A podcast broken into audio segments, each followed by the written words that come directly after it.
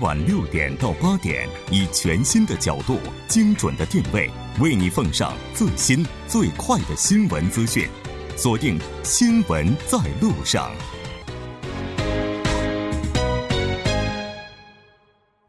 了解最新热点焦点，锁定调频一零点三《新闻在路上》。稍后是广告时间，广告过后马上回来。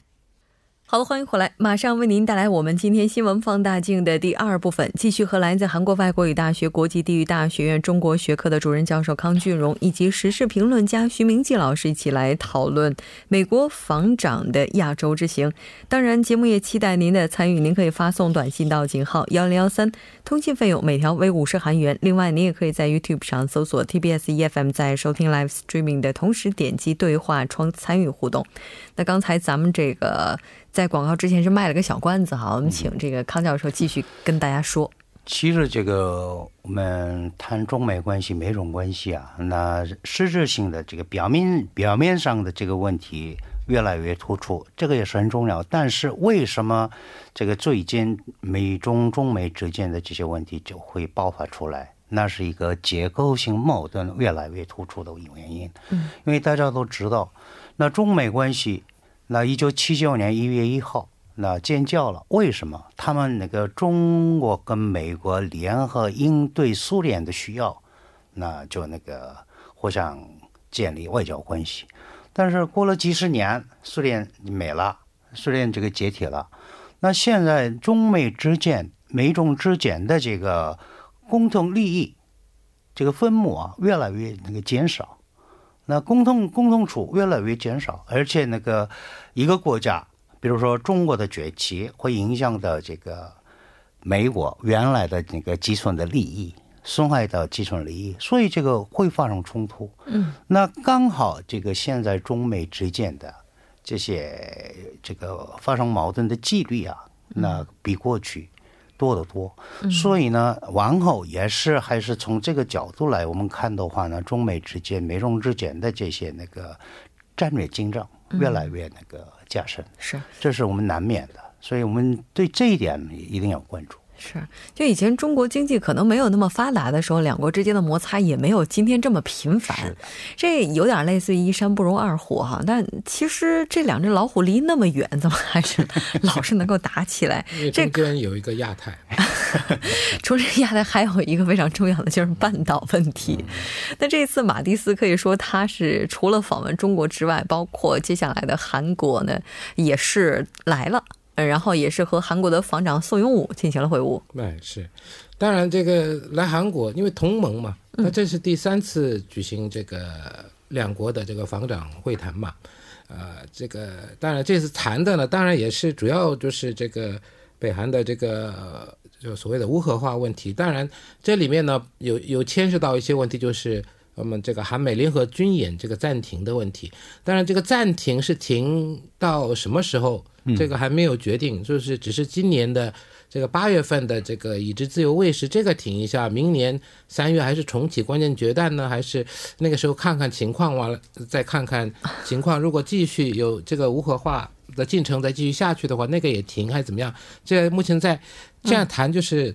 那个那个后面的呢是谈那个时候再谈，但是呢，你不能说韩美两国真的什么军演都不举行了嘛？嗯，那么这种大规模，我们所谓的三大的这个韩美联合军演，这个先摆在一边，这个这个太醒目了嘛？是。那么这个小规模的这个联合训练，啊，这样的话说不定还可以。那么除了这个以外呢，当然，现在这个主要谈论的一些问题里面，韩美之间有一个就是所谓的战时作战指挥权。嗯，这个呢是。目前已经推了两次，推到这个二零二三年。这个时候呢，这个韩国在接在收回这个战时作战指挥权。那么现在呢，说这种情况，现在这个半岛的和平氛围也不错了。那么韩国军呢，大概这个在一些装备武器的这个使用、操作、运作方面呢，可能也比较比以前呢要进步了一些。所以说，能不能提前把这个战时作战指挥权给他拿回来？这个。也在这个谈的这个范围以内，当然这个呢，当然，很多人说韩国军呢还没有完全做好准备，啊、要做好彻底的准备以后才能移交，不然的话呢，真的战时的时候呢，你这个如果是出现一些差错的话呢，对整个战略的布局也好，这个都会有啊、相当的影响。所以说这个还在谈。那么除了这个以外呢，当然。呃，也有一些就是这个韩国军的这遗骸问题，是不是要北韩啊、给他送回来？就好像这个美国那个遗骸也是一样的，反正等等就谈的问题呢，大概就是主要呢就是这些方方方面的，还有呢就是这个北韩在这个三八线前线呢有一千多门这个火箭炮，这个很厉害，所以想想办法是不是能让他能让美国啊叫。叫叫北韩的把它往后啊挪一挪撤啊，这大概有这些问题在里面吧。是，其实关于就是说，接下来这个美国的驻韩部队哈、人数是不是会减少这个事儿，我们现在还目前没有看到一个定论。对对对对，这个好像说是没有，没有没有。那个嗯特朗普也说了，这个不会减不美国议会减啊，嗯议会一直强调，嗯。这个驻韩美军的事儿先不谈，是必要的嗯。先不谈。嗯。那个如果真的那个呃韩半岛、朝鲜半岛那个组织这个发生战争。呃那个可以做到一些缓和氛围，那个时候我们还还可以再谈。那现在还不是时候。就是不能一次把牌都给出完，接下来没牌可打了就，留一些吧。对对对，总得有点底牌是吧？哎，但是不管怎么样的话，像这个龙山的部队，这也是对，接下来他们把转移到平泽的人。对嗯，哎，这个在战略上是不是也有什么说法呀？其实这个是好那个已经十几年前我们那个签订的嘛，因为那个、这个美军在龙山。离这个本门点在三十公里而已啊，太近了。那真的是这样的，当时是这么想，而且这个一个国家的首府，嗯。那那个驻军，这个这看来也是不是面子上也过不去面也对，那以前是我们真的我们国防力量太差了，那就那个我们借那个美国的，对对，真的是这样子。但是现在我们到那个平泽去，平泽嗯这个基地呢，在美军的海外基地当中啊，那个规模最大的。嗯那所以那个美国也是非常重视，嗯，所以某种程度上来说，它不是这个专门针对这个防止北韩的威胁，嗯。那所以那个中国一直这个关注这一点，哎，这个应该是他们会牵制中国的崛起，所以那个中美之间的这个大国博弈啊，嗯，这里面那个韩国呀，或者是北洋也是小国呀，就那个我们我们不知道的这个情况之下，那个其实会怎么样，我们都这个没办法这个预断。但是，那南岸的一个角度来说呢，那北韩有比我们的这个我们讲的这这个非对称武器啊，那一般的战略我们还可以那个撑得住，但是战术武器，但是这个核武我们没有，所以呢，从那个。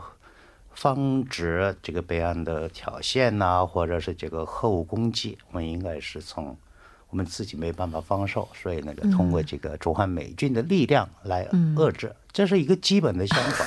那现在好多了。以前刚开始的时候呢，在那个洞斗川议政府那里也都是美军基地嘛。那是是是现在呢，那么那么几乎也很少能看到对对对美军了，就是一直往后走，现在挪到这个平泽了。对对我想在平泽，因为是刚才康教授也说了，这是美国在外驻军里面这个基地里面规模最大的嘛，所以说在那最先进的，啊，对对对，所以说在那里呢，可以可以看到，不只是这个北北韩，当然中国啊，什么日本那边都能照料嗯到，所以说这个基地也可以具有相当多方面的意义在就是。安了个天眼在这儿的感觉啊，天眼 开了天眼的感觉哈。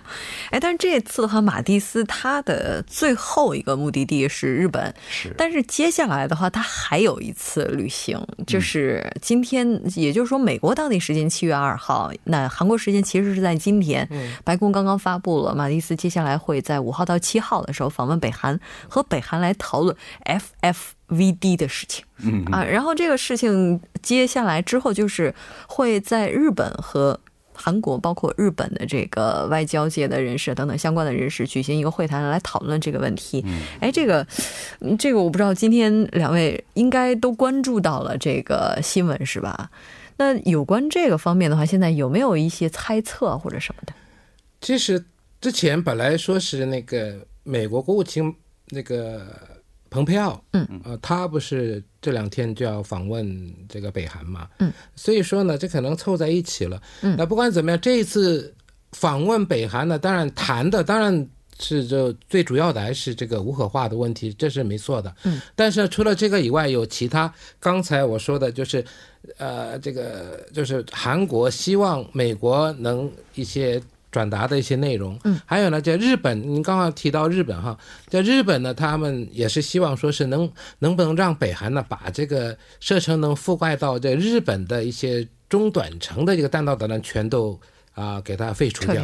啊，还有这么一点，当然，日本一直讲的就是什么，就是什么他们的一些这个被绑架的日本人，把他们这个遣返过来，还这些问题呢，当然都是这个蓬佩奥也好，马蒂斯也好，他要如果到这个北韩去的话，可能都会谈论的这些问题。嗯，当然，这个这一次呢，因为之前呢，美国啊，这个其实国家安全顾问这博尔顿他也说了，他说是这个时间表要在一年啊之内要完成什么怎么样，所以说呢，大概也要谈论有关这个无核化的这个时间表，还有美国呢对北韩一直怀疑说是这些武器，这核武也好，导弹也好，妈藏在哪里？是。对啊，有一种有一种对这个有点不信任，呃，或者说有点不安心理，所以呢，要在这方面呢，要斩钉截铁的要把它给说清楚，嗯。好像有这些目的在里面。吧。这个一个是非常重要的一个信息来源，嗯，那就是美国情报局啊，他们现在到目前为止，北韩的这个金正恩，他好像没有这个做到这个无核化的这个意愿，啊，那所以呢，那现在那个美国开始一个强硬的态度来应对，那兵分两路，那一个是这个六月十二号的会谈上，那这个后续措施我们怎么个处理？那就那个，呃，前天嘛，一号在本门店，那商 Kim 跟那个崔山基，那开始这个事务会谈，那是一个另外一份路。还有刚刚讲的这个波尔顿他自己讲的，我们有这个办法，一年之内，北韩可能可以那个把它契合。嗯那所以那个有一一方面是那个强硬的共识，一方面是按照这个六月十二号的这些无核化措施来那个呃双方面应对。嗯所以呢，往后如果金正恩他没有善意回应的话，特朗普或者是美国新政府啊，对那个北韩采取强硬的态度。如果这样的话，中美之间的这个矛盾也会那个高升。所以呢，这个我们最现在到今年年初到现在啊，我们最最不想看到的事情。所以呢，这次蓬蓬佩奥的这个那个访问朝鲜，嗯，那北韩那是一个。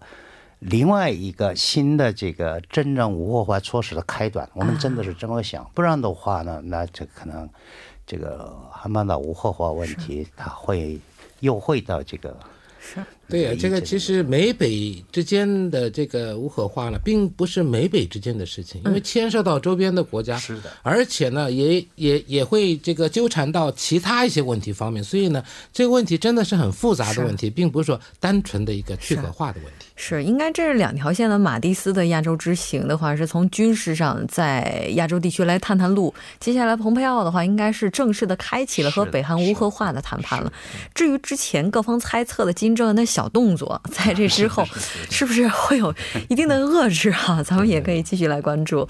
非常感谢两位嘉宾做客直播间，带来今天的这一期讨论。我们下期再见。好，再见。再见。稍后来关注一下这一时段的路况、交通以及天气信息。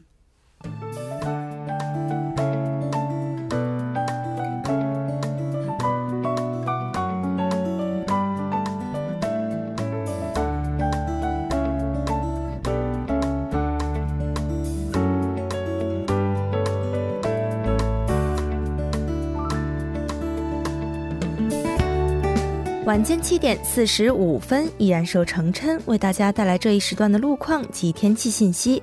继续来关注晚高峰时段首尔市的实时路况。第一条消息来自松坡大路石村湖水至石村站方向，早间时段呢，在该路段的下行车道上进行的道路施工作业已经结束，路面恢复正常。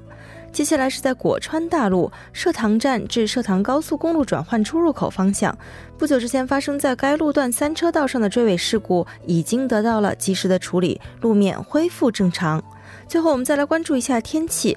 随着第七号台风逐渐北上远离，高温呢再次向内陆延伸，空气湿度仍然较大，体感的闷热的感觉呢比较明显。公众需要做好防暑和降温的措施。一起来关注首尔市未来二十四小时的天气预报。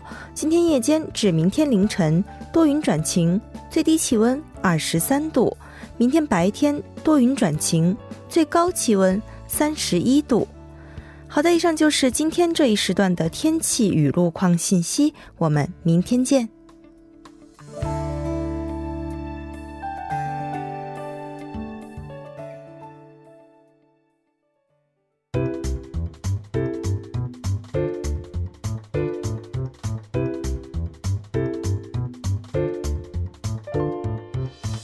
观历史，横看新闻，解读新闻中的历史。接下来马上请出栏目嘉宾，来自幼松大学的外籍教授苏杭。苏教授你好，主持人您好，很高兴和您一起来了解今天新闻中的历史。先来看一下今天您准备的主题是什么？那么今天我们来谈一个让会让所有的中国人谈起来都会这个义愤填膺的一段历史，就是一九四零年的七月三号，在这个日军侵华战争中，啊，日本关东军的七三幺部队对华中战区进行细菌战。嗯。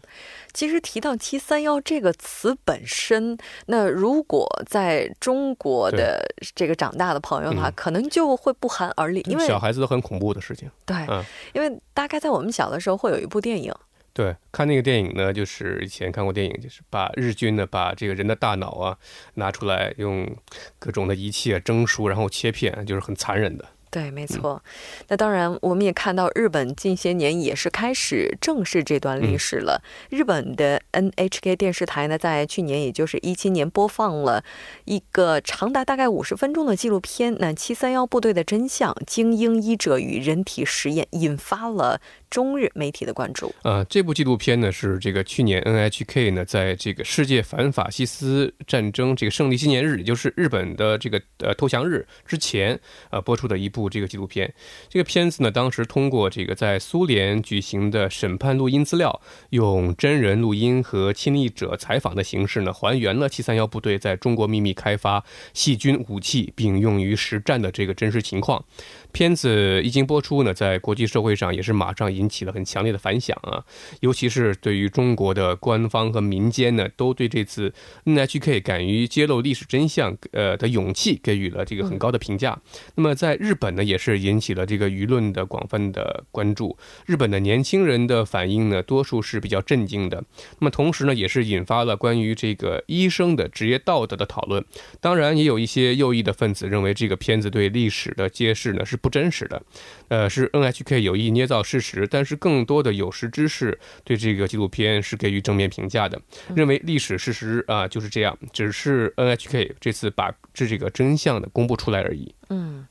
那七三幺这个部队，它到底是怎么样的一个部队呢？啊，在一九三六年的这个日本帝国主义啊，在中国现今的这个哈尔滨啊，哈尔滨市这个平房区建立了以这个石井四郎中将为首的日本关东军第七三幺部队。这其实呢是当时世界上规模最大的细菌部队。部队编制根据二零一八年四月份这个日本档案馆公开的这个最新数据呢，大概是有三千六百多名成员。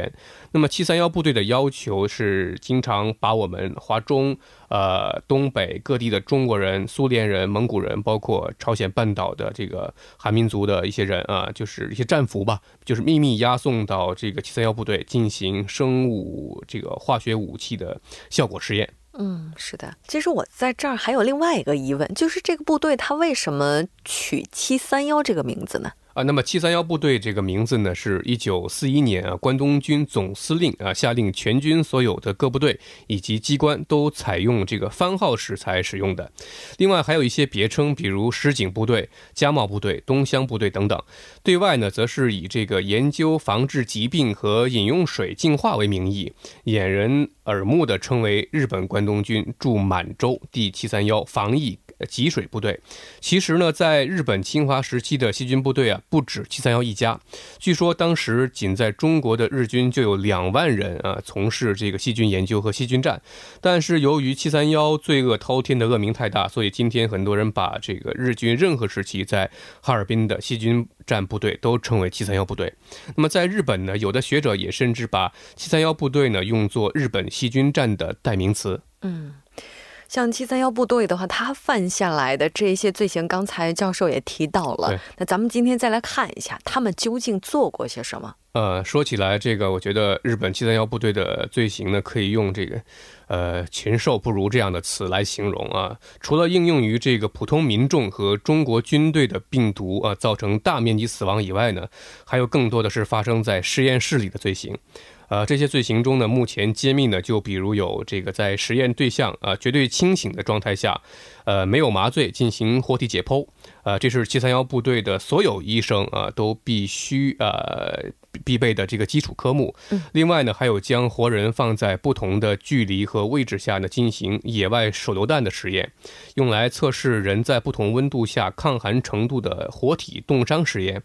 还有为测试这个火焰喷射器威力啊的人体火焰喷射器实验，将这个鼠疫杆菌啊注入试验者体内的鼠疫病毒实验，呃，目的是测试伤员在这个没有麻醉的情况下是否可以忍受这个拔牙的痛苦的这种无麻醉拔牙实验。呃，还有这个将身体强壮的人的血液抽取，呃，抽取大部分，然后和马的血液互换的实验。另外是有让，比如说让女人怀孕后感染细菌，等到胎儿长大，呃，成成型以后进行活体解剖，观察胎儿这个抗菌能力的这个实验。还有这个人畜杂交啊，人体四肢互换。呃，把这个炭疽菌啊、霍乱菌、梅毒、伤寒菌这些种种呃致命的细菌注入人体，或是强迫这个被实验者口服细菌啊，这种多种令人发指的实验，罪恶可以说是罄竹难书。嗯。其实一直到今天的话，在国际社会上，生化实验或者生化武器都是遭受人们指责的。对，那日本他选择细菌战的原因又是什么呢？呃，首先呢，我觉得是日本的天皇啊，当时的这个裕仁啊，天皇本人是细菌战武器发展的最大推手，也正是他的敕令呃建造了这支部队。日本当军事当局呢，更是认为日本没有充分的这个五金矿藏啊，以及其他制造武器所必须的原料，所以呢，日本就务必寻求新式武器啊，而细菌武器就是其中之一。再一个呢，当时海外战场，日本对英美宣战啊，太平洋战争爆发，海外战事也是越来越吃紧，日军的战线拉得过长，兵力不足啊，所以积极研发细菌战。日军呢，希望可以用尽快啊的这种手段来应于战时。啊，利用细菌的这种大传染性，可以加快大规模屠杀中国百姓和对手军队的这个速度。嗯。对于中国人来讲，可能更难以接受的一件事情，就是在战争结束之后，相关人员并没有得到处罚。对，那其实我们了解到这个原因，是因为日本战后向美国上交了这些资料作为条件，被豁免了。对，二战结束以后呢，这个按照道理呢，日本的天皇啊裕仁啊作为这个甲级头号战犯，是一定会被送上断头台的。但是日本和美国呢，却在幕后达成了一项比较无耻的交易啊，就是日本已向美国。上交全部七三幺部队的研究资料为条件，呃，与美方达成了不追究天皇和细菌战负责人战争责任的幕后交易。至今呢，相关史料也没有完全的解密。这个对于当时的美国来说呢，也是出于对抗苏联的需要，因为美国是不希望看到七三幺部队的研究资料落入苏联手中的。嗯，是的。其实今天我们在提及这段历史，想要做的事情并不是渲染仇恨，而是希望更多的人能够正面这段历史。对，好的，非常感谢苏教授，我们下期再见。再见。新闻中有你有我，我们一直在路上。您的参与，我们的动力。参与我们的节目，您可以通过手机短信的方式发送短信至井号一零一三，每条短信会收取五十韩元的通信费用。您也可以登录我们的官网三 w 点 tbs 点 c o 点 kr 收听更多广播回放。